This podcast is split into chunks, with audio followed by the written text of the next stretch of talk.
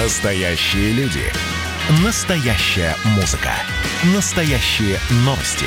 Радио «Комсомольская правда». Радио про настоящее.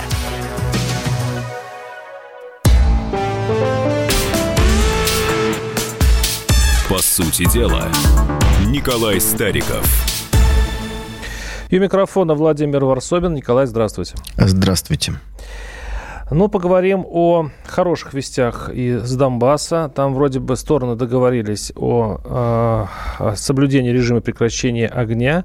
По крайней мере, э, вот командующий Объединенными силами Украины Сергей Наев вы, выдал приказ о соблюдении этого режима. И э, есть такая вероятность, что э, спорадические вот эти бо, боестолкновения там утихнут. Это, Николай, можно надеяться, что это будет долговечный мир?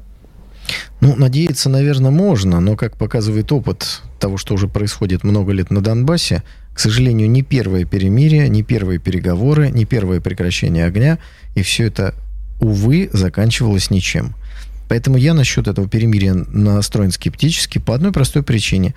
Э, для того, чтобы обе стороны прекратили стрелять друг друга, должно быть обоюдное желание наступления. Мы смотрим со стороны Донбасса это желание, безусловно, есть. А со стороны Украины этого желания нет.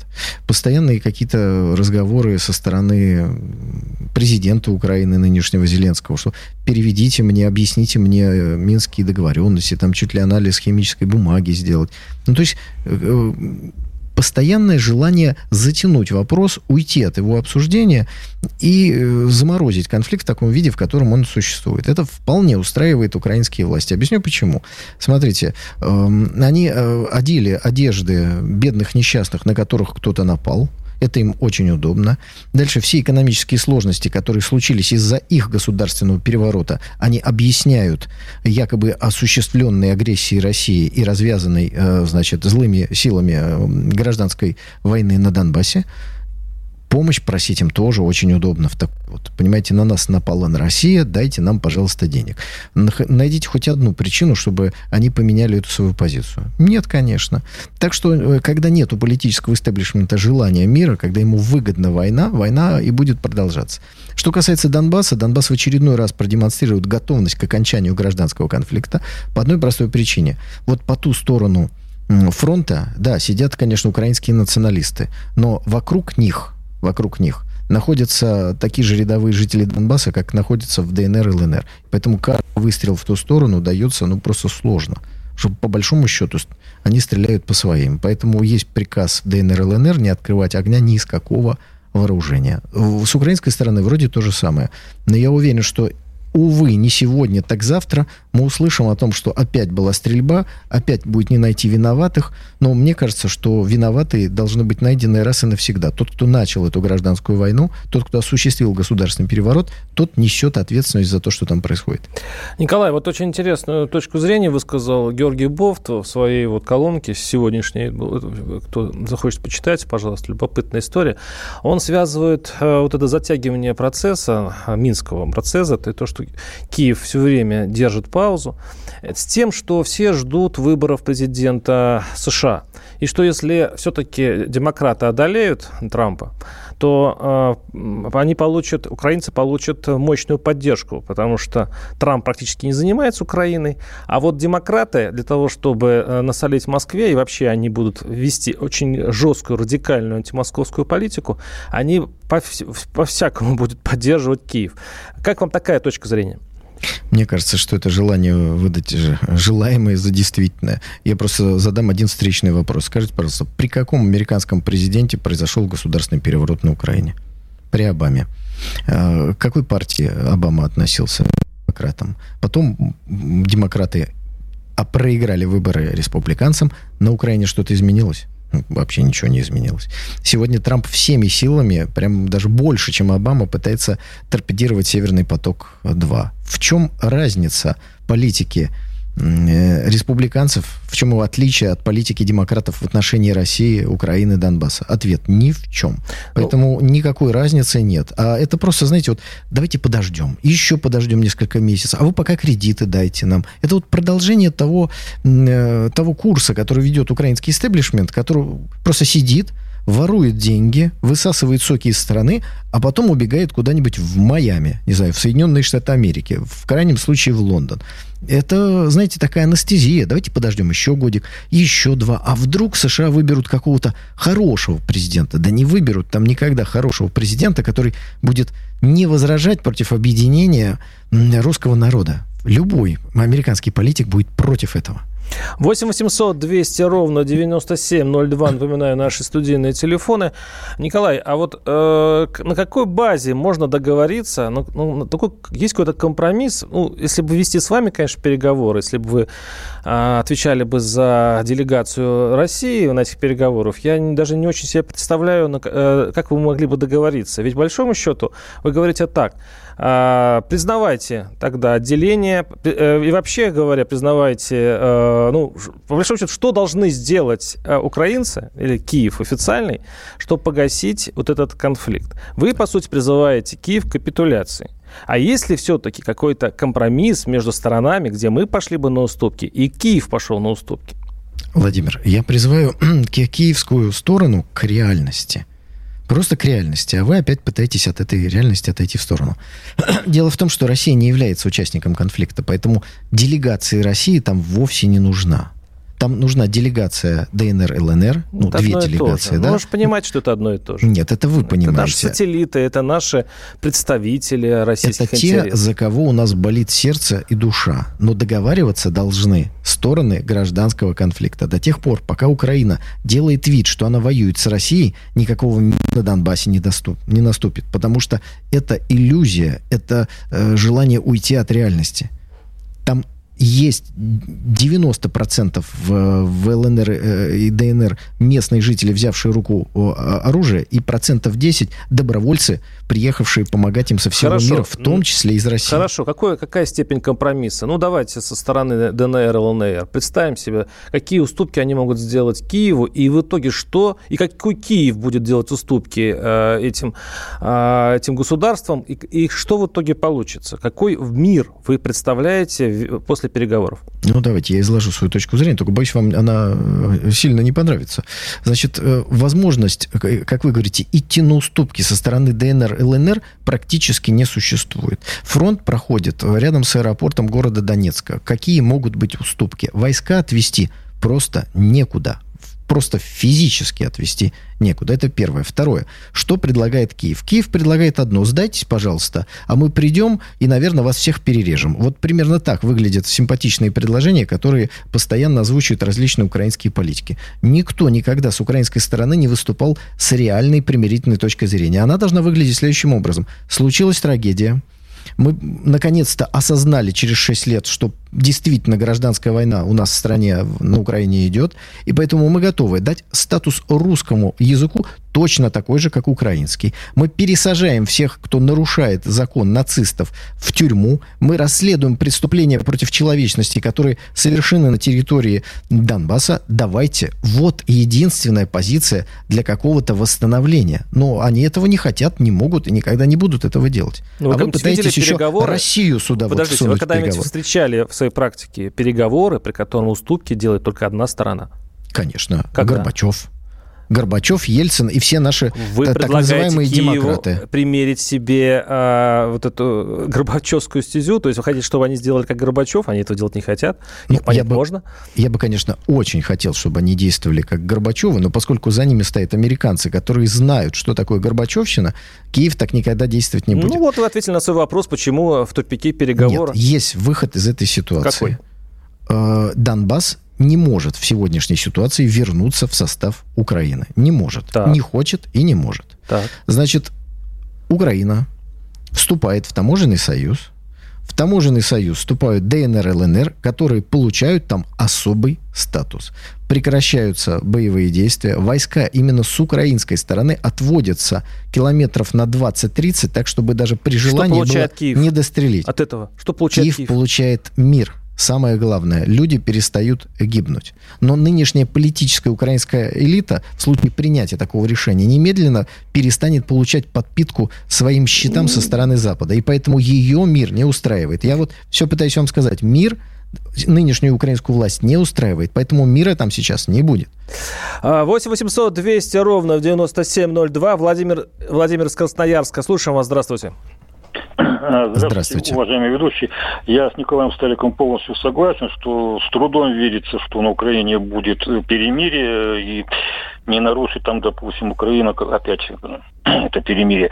Но мне хотелось, Николай Стариков, спросить такой вопрос. А вот до, до, какой, до какого процента у нас будут давать эти э, паспорта Украине? Ну, я имею в виду на Донбассе.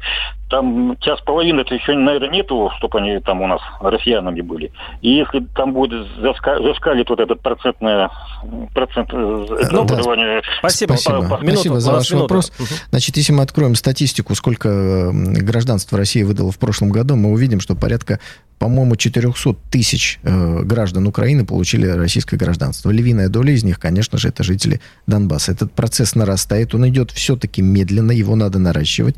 И после того, как мы раздадим российское гражданство всем жителям Донбасса, нужно немедленно заявлять о том, что мы готовы предоставить жителям, гражданам Украины российский паспорт. У нас есть компетентные органы, которые разберутся, отделят, так сказать, нормальных людей от козлищ, и кто недостоин получить российский паспорт. Это самый короткий, простой путь к примирению не только на Донбассе, но и в целом. А куда, воссоединению а куда, единого а народа. А козлищ куда денете? А козлища пусть в Канаду уезжают. Вы имеете в виду из ДНР, да? Ну, вы же им хотите предоставить паспорта. Ладно, мы прервемся буквально несколько минут. Оставайтесь с нами. 8 800 200 ровно 9702.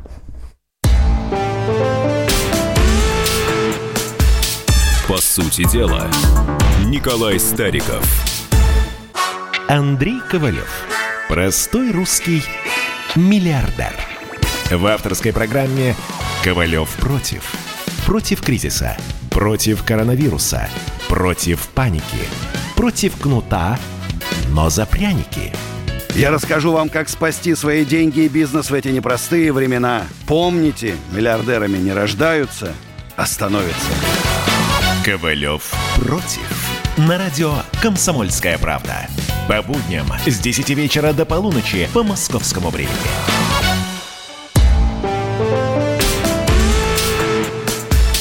По сути дела, Николай Стариков. И у микрофона Владимир Варсобин. Николай, еще раз здрасте. Те, Еще раз здравствуйте. Да, те, кто не слышал, ваше здравствуйте. А, ну, я предлагаю сейчас перенестись в Хабаровск. Как вы на это смотрите, Николай? Но вы только что оттуда, я так понимаю, перенеслись в Москву, так что ну, мысленно, душой, вы, наверное, до сих пор Владимир Хабаровский. Да я бы рад бы уже от... забыть про это, потому что две недели я там, конечно, отработал, и... но туда прилетел Сергей Шнуров. И давайте вместе попробуем э, понять, зачем он при... Э, туда прилетел, потому что по первоначальной информации он прилетел уговаривать протестующих разойтись, потому что он прилетел э, по приглашению губернатора Дегтярева. А давайте теперь послушаем, вот он вышел к народу, Шнуров, и, как пишут мои друзья, вот э, э, Собирается ли выйти к протестующим, спросили Шнурова. Конечно, ответил Сергей Шнуров и пошел догонять колонну. Не без его усилий, внимания шествие стало по-настоящему массовым. То есть люди пришли посмотреть Шнурова, и в итоге получается, что он учинил новый массовый митинг. И давайте послушаем э, его, как Сергей Шнуров объясняет, э, так, зачем он вообще туда приехал. Ну, давайте на первый вопрос. Э, его спросили, вы нас поддерживаете? Ну, протестующие спросили у Шнурова, на это ответил так. Послушаем. Моя личная абсолютная инициатива, меня никто не приглашал. Я единственное, что, естественно, э, позвонил в администрацию и сказал, что я еду. Готовьтесь, пугайтесь, бойтесь. Были знакомы с Михаилом Дегтяревым до этого? Он вчера называл К вас счастью, Серега. нет. К счастью, как нет. будто вы близки Ну, слушайте. Ожидать вас Маленькие спекуляции. Ну и по поводу вопроса, поддерживает ли, поддерживает ли он э, протестующих, ответил так. Да, конечно, поддерживаю. Вот лично нас, да. вы пассажители. Конечно, поддерживаю. А, А, как? когда, может, заберете космонавта с собой этого? Не могу. Я ж не в космос. Я вижу, что протесты проходят мирно. Я вижу, что нет хулиганов. Я вижу, что никто не распевает. Я вижу, что здесь нет потасовок. Я вижу, что люди все вменяемы и говорят правильные вещи. А, космонавт – это как раз прозвище, уже данное новому губернатору Дегтяреву. А, и почему а, все-таки Дегтярев не выходит к людям? На самом деле он начал выходить, он уже несколько раз это делал, но пока с, не с массами, так пробные варианты с небольшим количеством людей. А тут вот Шнуров э, ответил, почему Дегтярев не выходит к людям. Слушайте, он находится в сложнейшей ситуации. Я не понимаю, почему он к вам не выходит, потому что хабаровчане, я здесь выступал неоднократно и всегда гулял по городу без охраны, и никогда никаких эксцессов не было. Поэтому здесь его ошибка. Я думаю, что пока нечего сказать. Ну и на вопрос, выходят ли за деньги, очень любят этот вопрос задавать, потому что нам кажется, что людей вывести могут только а, разные политики за деньги. На это Шнуров ответил так. Ребят, это на самом деле, конечно же, ну, некоторое оскорбление. Многим людям, которые приходят сами, невозможно всех мерить. Понятно, что кто-то наверняка за деньги. Есть такие люди, но это не все. Не может быть такого. Куда тогда смотрит ФСБ наши, извините? Куда они смотрят, если здесь сплошные иностранные агенты? Чем они заняты? Ну и последний э, э, звук – это его отношение к посадке Фургала, бывшего губернатора Хабаровского края. Мое личное мнение ровно такое. Если народ требует открытого суда, если народ требует, чтобы суд проходил здесь, я считаю, что нужно к мнению народа, конечно, прислушиваться. Потому что Конституция у нас все-таки изменилась, но не настолько. И является народ у нас э, властью. Я могу сказать, что если люди считают, что он достойный, значит, он достойный. У меня вопрос Николаю. Николай, если, э, как утверждает Шнуров, Сергей Шнуров, он приехал по приглашению губернатора... Он как раз обратное сказал. Моя он как раз сказал, что моя личная инициатива. Позвонил в администрацию и сказал, что я еду. Были, ну, ну одобрение, ну, по Где же тут приглашение это? Ну, вообще, зачем он, по-вашему, приехал? Ну, я бы сначала задал вопрос по-другому. А в каком качестве приехал туда Сергей Шнуров? Вот он, он не знает Дегтярева, да? Он, он знает Дегтярева он не знает Дегтярева. Вы как будто не слушаете то, что сами ставите в эфир, дорогой товарищ. Потом послушайте, убедитесь. Он не знает э, э, Дегтярева. В этом смысле, например, разница. Вот мы с Сергеем Дегтярев Шнуровым... его Серегой называет. Так это он и удивляется, что такое, ну, прям скажем, невежливое, почти хамское поведение со стороны человека, который он не знает. Вот я с Сергеем Шнуровым знаком. Я знаю, что Сергей Шнуров смотрит мои ролики. Поэтому вот то, что мы сейчас с вами обсуждаем, я уверен, до него дойдет. Поэтому вопрос первый. В каком качестве Сергей Шнуров прилетел в Хабаровск? В двух качествах. Первое, в качестве сопредседателя партии Роста. И второе, это уже как бы операция прикрытия, что называется, в качестве э, генерального продюсера одного из телеканалов. То есть, на самом деле, Сергей Шнуров приехал делать политический капитал. Так вот, пользуясь случаем, я хочу сказать Сергею Шнурову, что он ошибся партией. Он реально ошибся партией. Он вступил в такую буржуазную партию роста, э, которая, мне кажется, вообще не соответствует его состоянию души. У него песни такие бунтарские, он сам такой русский бунтарь. Он такой, знаете, пролетарий умственного труда. Вот с партией он ошибся. А то, что он говорит, э, на самом деле мы с вами прошлую программу говорили, обсуждали, и вы все, все пытались э, вот этот вопрос задать. А деньги, протесты, как угу. это сочетается? Вот Шнуров сказал вам ровно то, что я вам сказал.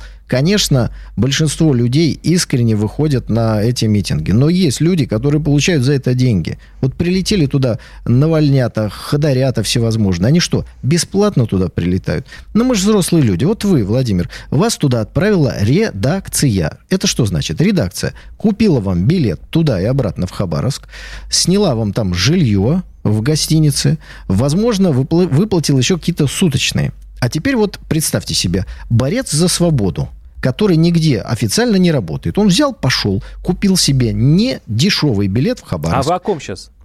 Да, а всей вот этой ну, вот московско-протестной шайки, которая туда Подождите, прилетела. Навальнята ну, там местные, там у них э, своя бригада навальнистов, которые хабаровцы. Я не хочу, не хочу рекламировать фамилии всевозможных руководителей э, ходорковских организаций, которые из Москвы туда прилетают. Они прилетят на любой протест по любому поводу. Задайте себе вопрос, откуда у них деньги. Вот эти люди сделали борьбу с государством своей профессией. Финансируются они прекрасно. А большинство, 99% хабаровчан, они обижены э, случившимся с Фургалом, они вышли на улицу. Абсолютно э, правильно сказал Сергей Шнуров. Ну, то, что он пришел, как вы говорите, это ваша версия, сделать так, чтобы люди разошлись, а их собралось еще больше, но мне кажется, тоже очевидная вещь. Если приезжает такая звезда, всем интересно с ним поговорить. Так что политический капитал Сергей Шнуров пришел даже не себе, а партии роста там создавать. Еще раз повторю, Сергей ошибся А вам не кажется, что сейчас такой происходит политический карнавал в Хабаровске, когда Хабаровском и вот этим взрывом народным сейчас будут пользоваться очень многие политики? Вот, значит, приехал а, Шнуров, там, а, может быть, ЛДПР с помощью своего очень такого живого, веселого губернатора тоже будет держать на, на стадии кипения вот этот конфликт. И еще кто-то подтянется. Вот как вы рассматриваете такую вероятность?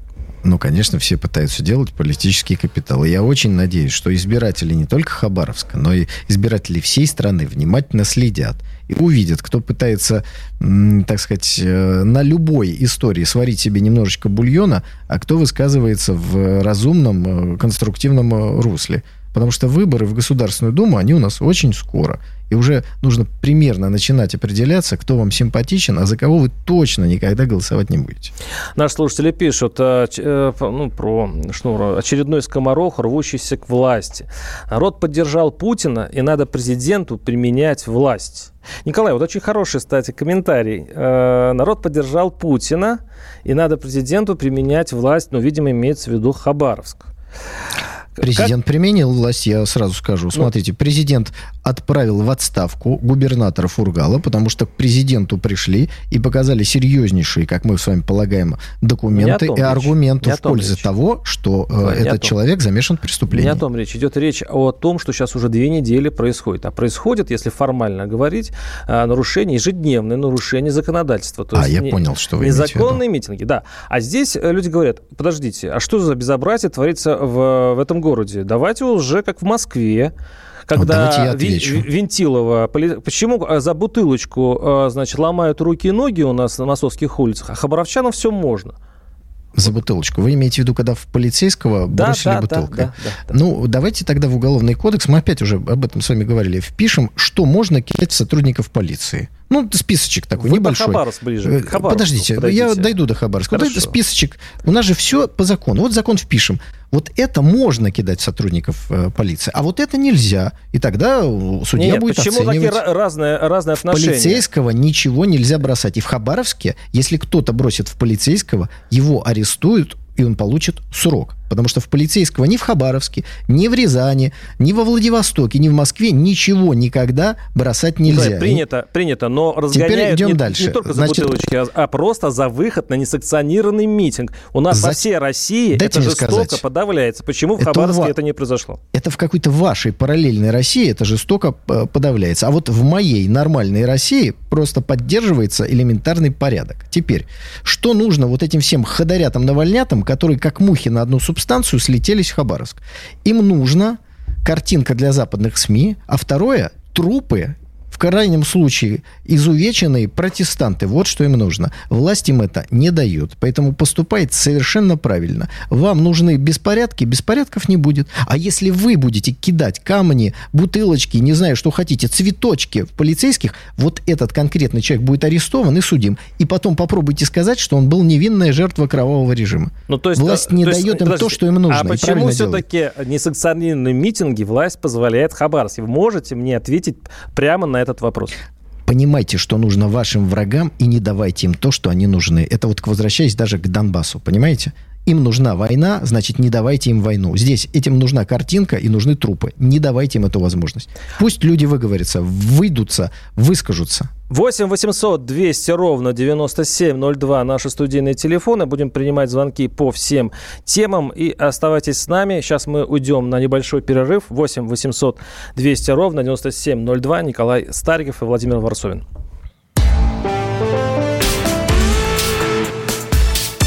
Сути дела, Николай Стариков. Ну что вы за люди такие? Как вам не стыдно?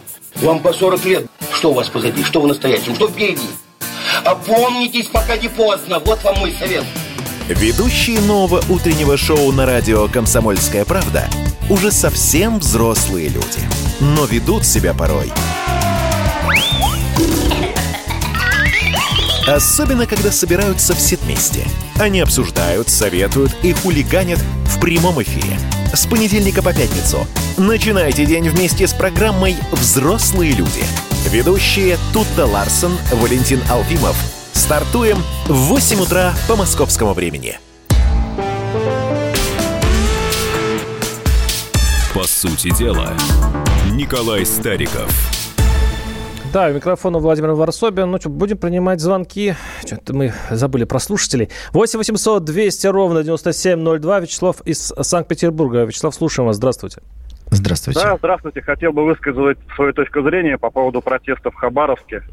Вот лично я думаю, как, что это просто вот конкретно лично мои враги руководят какими-то юными дурачками, то есть и происходят вот эти протесты. Э, хотел бы пояснить, почему я так э, говорю. Э, потому что, ну, молодые люди, понятно, им хочется протеста, бунта, как бы этим пользуются э, какие-то организаторы. И то есть я прекрасно помню 90-е годы, когда вот конкретно моя жизнь, моей семьи была сломана подобными предыдущими революционерами.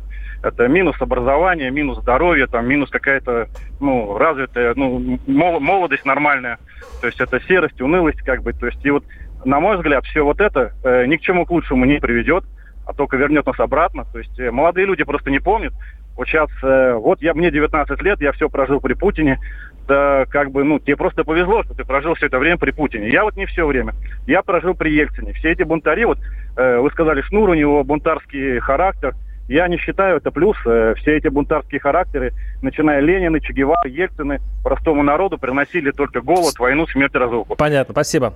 Ну, смотрите, бунтарский характер это в данном случае как данность, да? Вот никто же, наверное, в здравом уме не скажет, что Сергей Шнуров это такой, знаете, рафинированный эстет. Нет, чувствуется прям вот русский такой бунтарский характер. Он, мне кажется, потому популярен, что он, он такой очень русский. Я по-разному, может быть, кто-то относится к творчеству Шнура, но мне кажется, вот он струнку какой-то русской души все время э, по-своему задевает. Кстати, Высоцкий тоже очень четко, но по-другому эту струнку, значит, а, обыгрывал.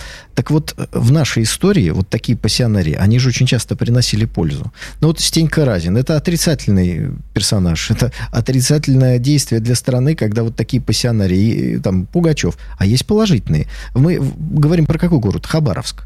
Хабаров основал этот город. Ермак огромные территории присоединил к России. Вот те же самые люди с тем же самым бунтарским характером, которые для государства огромную пользу принесли. Поэтому энергию Сергея Шнурова в мирное русло. Именно поэтому я говорю, не в ту партию он пошел она рафинирована, буржуазная, она не соответствует, не соответствует его жизненному настрою. И поэтому она и на выборах-то никогда пройти не может. Потому что большинство людей чувствуют, что это что-то чуждое, иностранное и не соответствующее русской действительности, русской душе.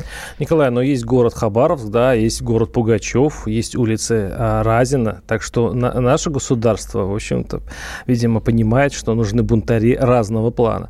8... Нет, это потому что Советский Союз, подождите, вот, знаете, э, мне некоторые мои э, радиослушатели пишут, говорят, когда вам нечего сказать, вы начинаете говорить 8 800 и, и дальше, значит, перечислять номер телефона. Так вот, в Советском Союзе в чем была проблема? Террористов, бунтарей э, подняли на щит только потому, что они боролись против России. Нужно было создать какой-то, вот, знаете, боролись не, не там столетиями до этого.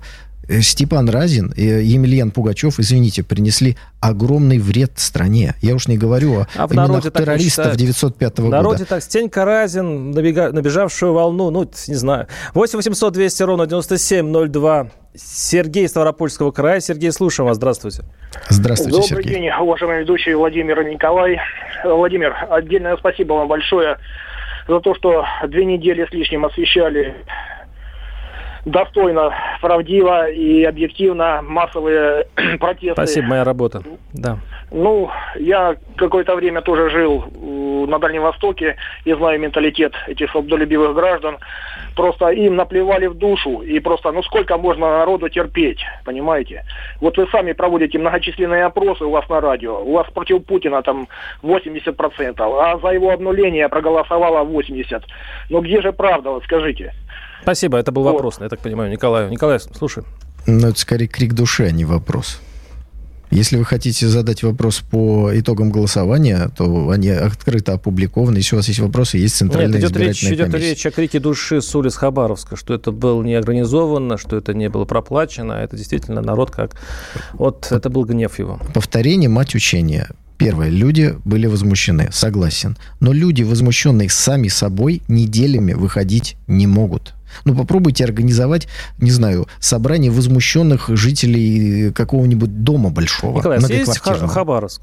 Съездите в Хабаровск. Может, вы вот так дистанционно из Питера говорите о том, что чувствуют люди в Хабаровске, немножко самонадеянно. Вы, может быть, съездите, и оттуда, после этого, ваши слова будут более весомыми. Я обязательно съезжу в Хабаровск, когда это не будет выглядеть конъюнктурным желанием попиариться на сегодняшних демонстрациях. Вот обязательно съезжу в Хабаровск и пообщаюсь с хабаровчанами. А я продиктую ненавистный ваш телефон, вами телефон. 8 800 200 ровно 9702. Татьяна из Москвы. Татьяна, слушаю вас. Здравствуйте. Алло, здравствуйте, Владимир. Здравствуйте. Я слушала все ваши репортажи с большим удовольствием. Спасибо, что вы там работали. Поздравляю вас, что в целости и сохранности вернулись домой. Спасибо, что со мной произойдет. Да. Теперь, теперь у меня э, небольшой, два небольших вопроса к Николаю. Да, пожалуйста. Алло. Пожалуйста. Николай, скажите, пожалуйста, э, у меня моя э, родной мой человек, моя подруга, она мне родная, она жила в ЛНР, она переехала туда по бытовым своим. Она пропала. Как мне ее найти, скажите? Э, ну, э, если вы хотите, чтобы мы оказали какую-то помощь, то давайте мы договоримся так. Вы, пожалуйста, после эфира сейчас оставьте телефон э, в «Комсомольской правде». Мы возьмем, созвонимся и попробуем через наших знакомых, с наших друзей, да, товарищей да, в ЛНР да. как-то оказать вам помощь. Вот да, это, я да, думаю, да, будет да, самый да, лучший вариант. Жила. Она в Хорошо? жила. Да, и еще второе. Скажите, пожалуйста, если человек, который получил российское гражданство, в, данном, э, в данный момент, э, в моменте я имею в виду не, не наш юг, не Донецкая ЛНР, а, допустим, какая-то другая страна. И если он совершает э, на нашей территории тяжелое преступление, что мы имеем на выходе? Мы, мы имеем в виду на выходе тяжкое преступление подозреваемого, который задерживается органами правопорядка. Дальше мы имеем суд, и вне зависимости от того, какой это гражданин наш или не наш, он получает срок. В наших колониях сидят как совершившие преступления граждане России, так люди с двойным гражданством наверняка там найдутся, есть и иностранцы. Спасибо. 8 800 200 ровно 9702. Андрей из Петербурга. Андрей, слушаю вас. Здравствуйте. Э, добрый день. Вы знаете, у меня, наверное, крик души в какой-то степени, но это и вопрос в том числе. У меня вот такая ситуация сложилась, что я с нашим президентом знаком лично по части его биографии, которую он никогда нигде не опубликовал, но которую знают очень многие петербуржцы. Он долгое время был куратором Института культуры имени Крупской э, города Ленинграда, это Смольный назывался. И мы как-то с ним там случайно на студенческой вечеринке познакомились. И я, услышав, что он отставной разведчик, с его слов, обратился к нему с просьбой э, помочь мне разобраться вот в моих размышлениях, когда я умом понимаю, что все верно, а сердцем в это не верю. Я ему стал убеждать в том, что Советский Союз скоро рухнет, если не принять конкретные меры. Когда он мне подтвердил правильность моих выборов, э, выводов, мы с ним имели долгую аналитическую беседу о том, что будет происходить в стране, как бы с этим бороться. То есть, в общем-то, по его специальности. И было много вещей найдено очень ярких. В частности, прямые линии президента с народом – это мой ему подарок как будущему президенту. Если вы смотрели фильм «Тегеран-43», там прекрасно... А, в чем вопрос? Я, я, да, в чем да, ваш как вопрос? можно да. узнать будущее и выживать. Вот у меня сейчас такая ситуация, что я как генератор идей выступил во многих вещах. Вот изменение морского парада недавно сюда поплыли. Это, моя это не по теме передачи, но я слышу извините. с экрана, да, но я слышу с экрана, что это придумал лично Владимир Владимирович, когда читал газету, когда летел... Спасибо, спасибо. Ну, я понимаю, ну, да. Вопрос да. мы так и не услышали, да, да. но э, мне кажется, что такой звонок с саморекламой очень, честно говоря, странно. Если да. у вас есть знакомство с президентом, и вы такие, ну, согласно вашим слов, хорошие идеи подаете, я думаю, что вы найдете способ, да ну, мы еще не аналитик, придумаете, я да? Думаю, я думаю, там Продол, продолжите лучшего. общение, потому что идеи это всегда самый штучный, самый редкий товар, поэтому на любом уровне власти нужны люди, которые дают хорошие советы. Но вот. что вы хотели сказать этим, я так и не понял. Ладно, проехали, Николай. 8 800 200 ровно 9702. Дмитрий Щелябинск. Дмитрий, слушаем вас. Здравствуйте. Да, здравствуйте. А я вот по хабаровским митингам хотел высказаться. Да, пожалуйста. То есть, э, ну, я вот лично поддерживаю митинги. Вот именно вот в данной ситуации, да, что вот именно поддержку губернатора вышли, что, ну, действительно, показатели, да, нашей власти стали в том регионе падать. И вот власть такую вот меру предприняла. И люди э, стали на сторону губернатора. Вот поэтому скорее всего, да, люди взрослые вышли в возрасте, не только молодежь 19 лет, как сказал один из звонящих. Нет, но ну, это только Понятно. часть. Э, вот я просто в продолжение того, что вы сказали, прочитаю то, что нам пишут здесь радиослушатели. Наталья пишет. То, что творится в Хабаровске, это попытка мафии 90-х утвердить свой суд, чтобы не было возможно расследования всех преступлений 90-х, 2000-х по захвату бизнеса и власти в стране. Наталья. Вот такая есть точка зрения. Значит, я хотел еще обратить внимание уважаемой аудитории на один факт, который вскрылся. Вообще, э, я считаю, что эти митинги могут принести много хорошего и пользу. Э, Дегтярев узнал о том, что существует договор о снабжении газом сжиженным с месторождения Сахалин-1, который наш газ добывает американская компания. Этот договор до 2025 года в долларах. Вы понимаете, что сейчас цена газа выросла в несколько раз. Так что там копать надо глубже, чем фургал. Этот договор был заключен в 2005 году. Думаю, что он не единственный. То есть эти митинги могут стать способом очищения элиты от тех, кто продает интересы Родины. Согласен, Николай, согласен. Так что дайте возможность правоохранительным органам э, копнуть, а Дегтяреву почитать договоры, которые там заключены. И не только. Я, кстати, не особо бы доверял. Ну, правоохранительные органы это замечательно, но и они, и они там, у них рыльца в пушку. Поэтому лучше вместе с обществом. И, э, в общем-то, и журналисты, и исследователи могут копаться То и следователи вместе с гражданским активистом. Конечно, конечно. Шикарная идея, но нереализуемая. Смотрим. С нами был Николай Стариков, Владимир Варсобин. Услышимся через неделю. По сути дела, Николай Стариков. Георгий Бофт. Политолог, журналист, магистр Колумбийского университета, обладатель премии «Золотое перо России» и ведущий радио «Комсомольская правда». Авторскую программу Георгия Георгиевича «Бофт знает». Слушайте каждый четверг в 17.00 по московскому времени. А что такое деньги по сравнению с большой геополитикой? Мы денег тут не считаем.